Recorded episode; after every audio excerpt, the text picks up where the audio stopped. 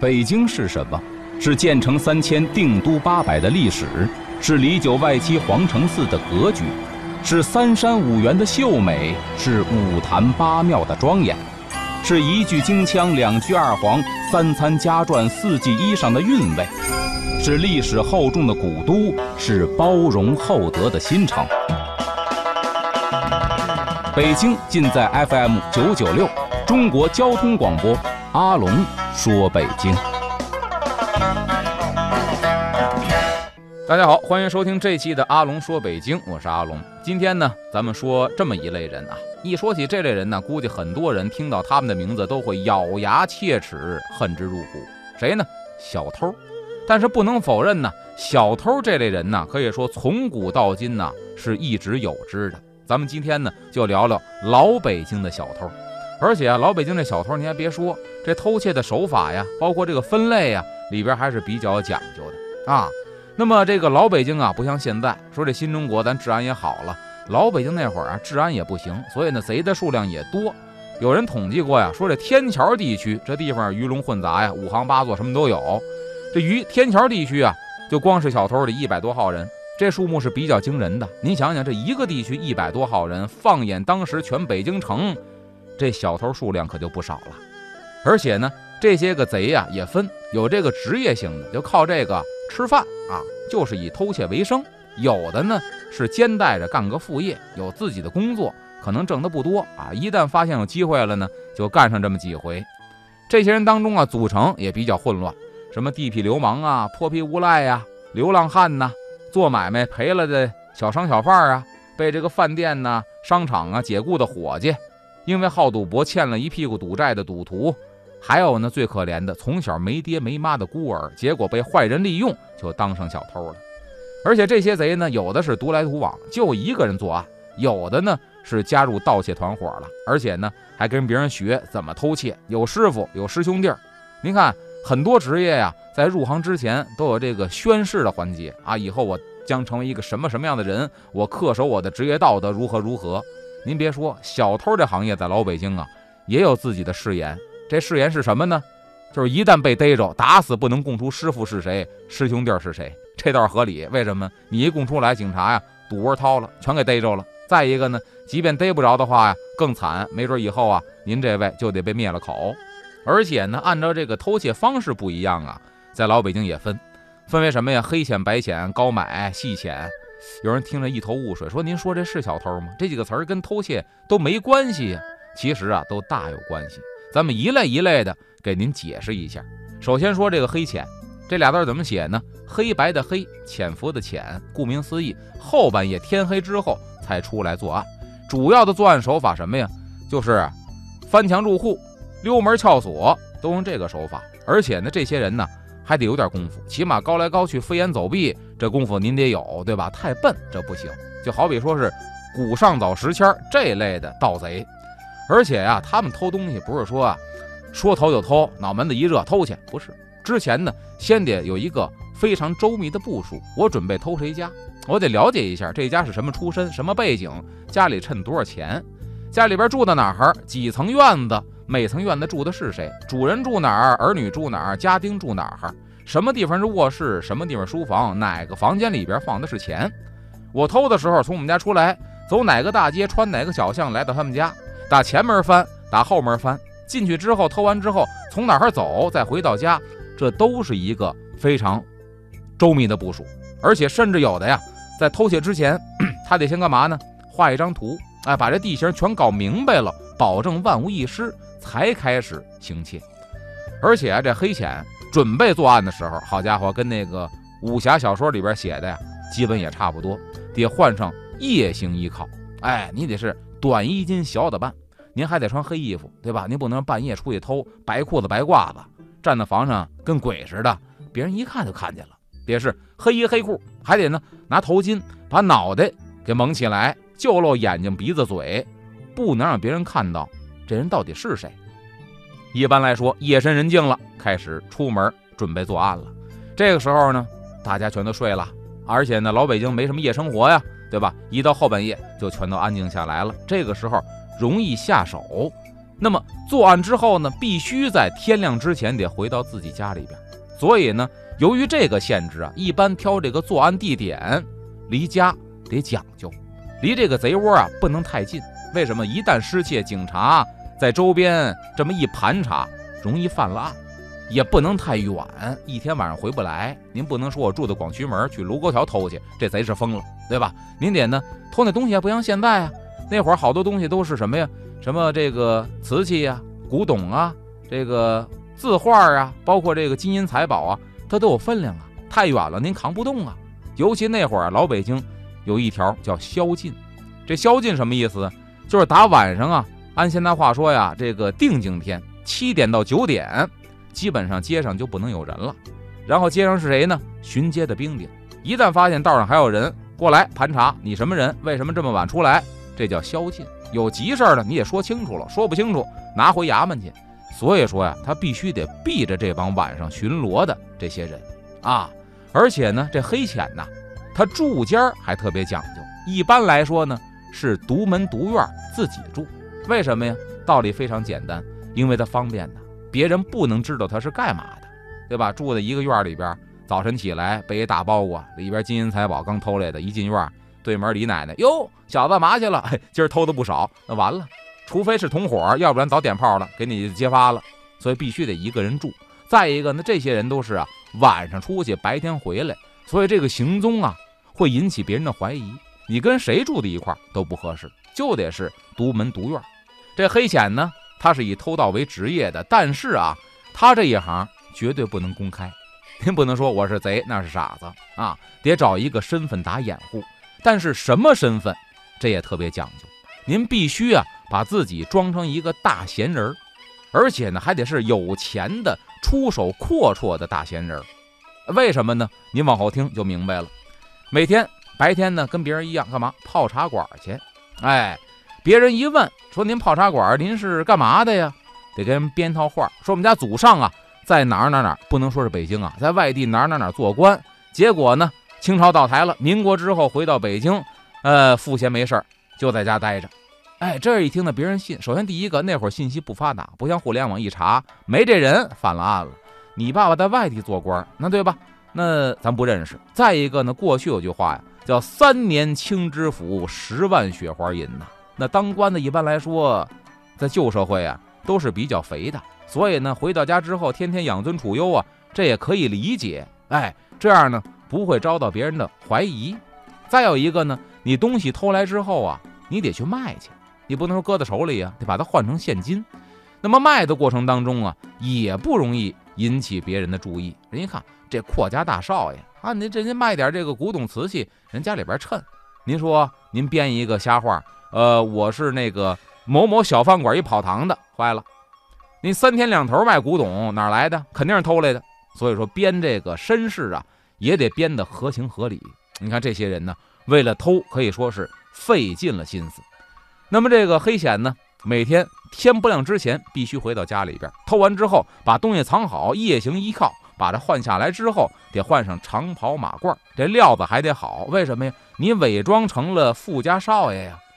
出去吃早点，手里头拎着鸟笼子，哎，吃完早点遛完鸟，来到一大茶馆喝茶。您一看呢，就是一个富家少爷，而且呢，待人接物完全不像贼，绝对不能贼眉鼠眼，得文质彬彬。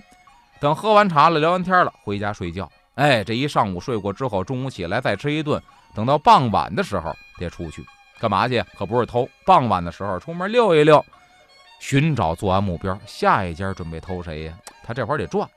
然后呢，这些黑钱呢，啊，都有些个功夫跟经验。一般呢，在作案的时候，基本上是不会被抓住的。大多数来说呀，都是销赃的过程当中，可能露出马脚，被人给逮了。那么销赃呢，有几个途径。比方说呀，我去这个当铺把这个当了。再比方说呢，以前老北京有鬼市，这鬼市一般来说啊，都是天不亮就开始在这集结，等天光大亮呢就散了。大家呢打着灯笼在这交易。远远一看呢，那会儿老北京没路灯啊，就跟鬼火飘似的，所以叫鬼市。再一个呢，做这个买卖的人呢，好多也是鬼鬼祟祟，因为什么呢？他这东西来路不明，比如说偷来的呀，比如这个挖坟掘墓盗来的呀，哎，所以说呢，鬼鬼祟祟也叫鬼市。他们去那儿销赃去。而且有经验的这些个黑钱呐，偷完东西一般来说不会犯案。为什么呢？第一，他不在本地销赃，人家宁肯说我坐着火车远点销赃去，不容易犯案。第二一个呢，他不在眼下销赃，什么意思？我今儿偷的东西啊，我不卖，我留着，留到两年之后再卖。我今天卖的是两年前偷的，我今天偷的两年之后再卖，这样时间跨度一长就不容易犯案。但是呢，有的那个稽查队，人家新官上任三把火，必须得破几个案子，也能破。比方说找这个警员化妆成什么当铺的伙计呀，包括说走街串巷打小鼓收废品的。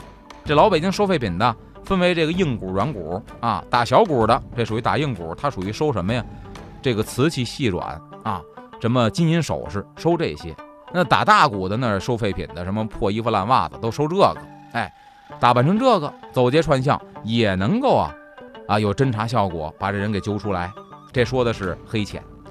那说这个白钱，这白钱呢，就是咱所说的扒手，啊，可以说是甭管白天晚上，经常是游走在人群繁华之所，什么集市啊、商场啊、游乐场啊、庙会呀，包括以前这个颠颠车，叫老北京电车，这上边都有扒手。您看现在这上车挤了。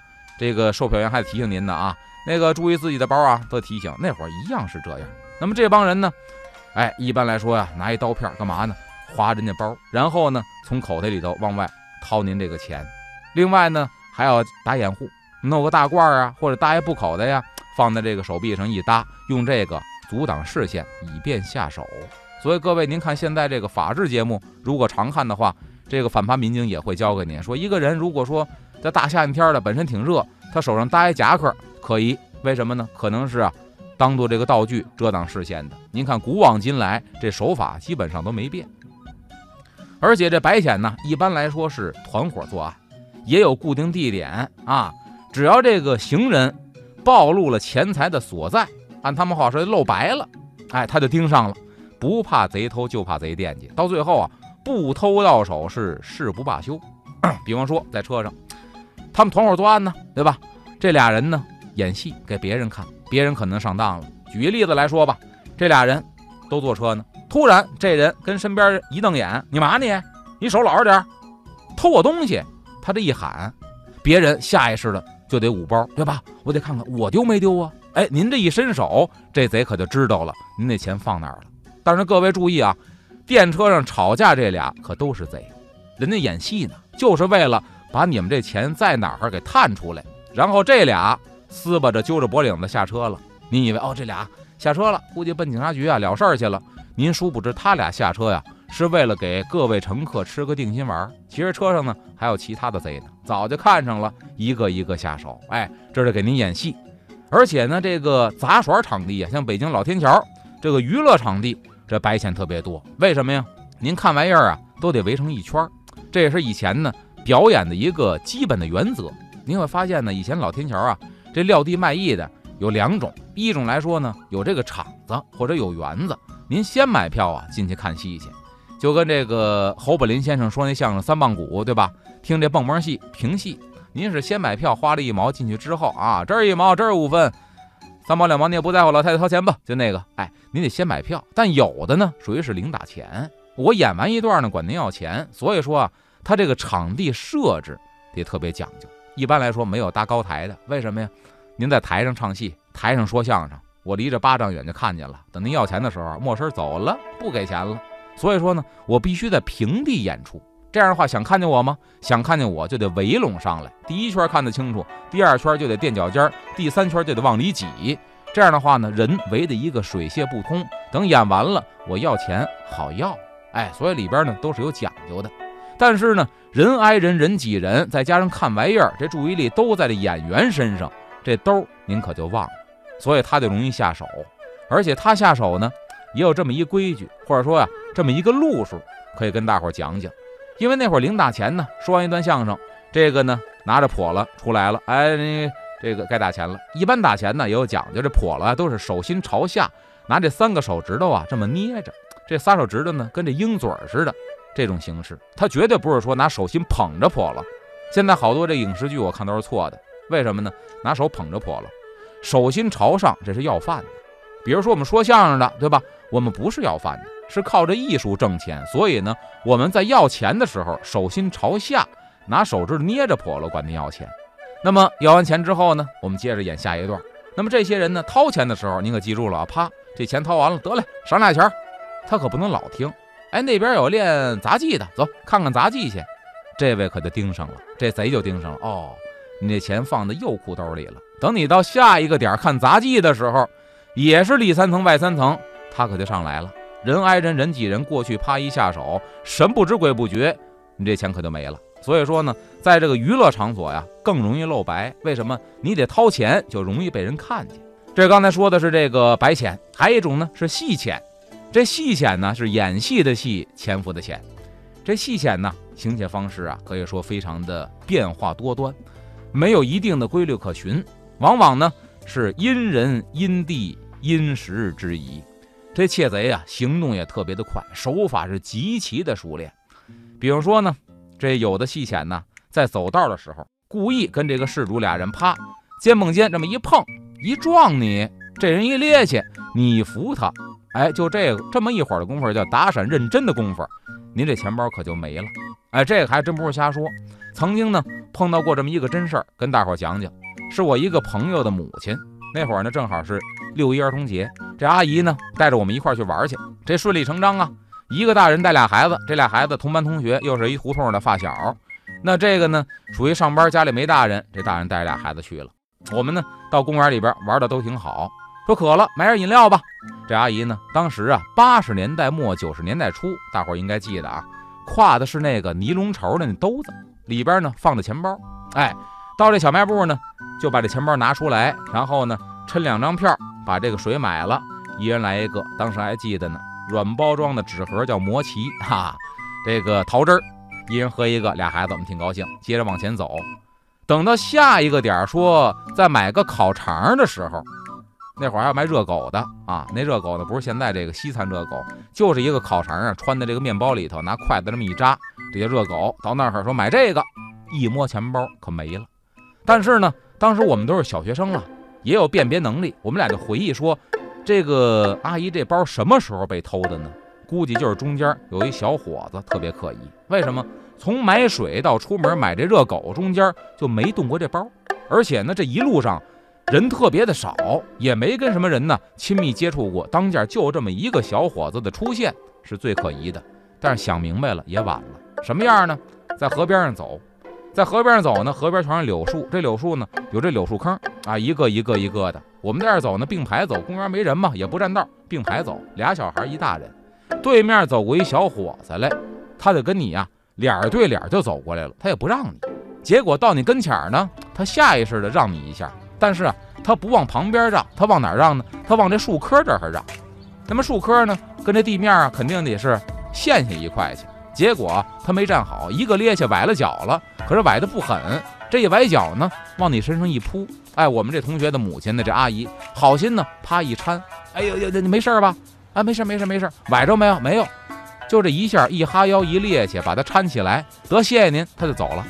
也就这么会儿的功夫，等再到公园门口买吃的，这钱包可就没了。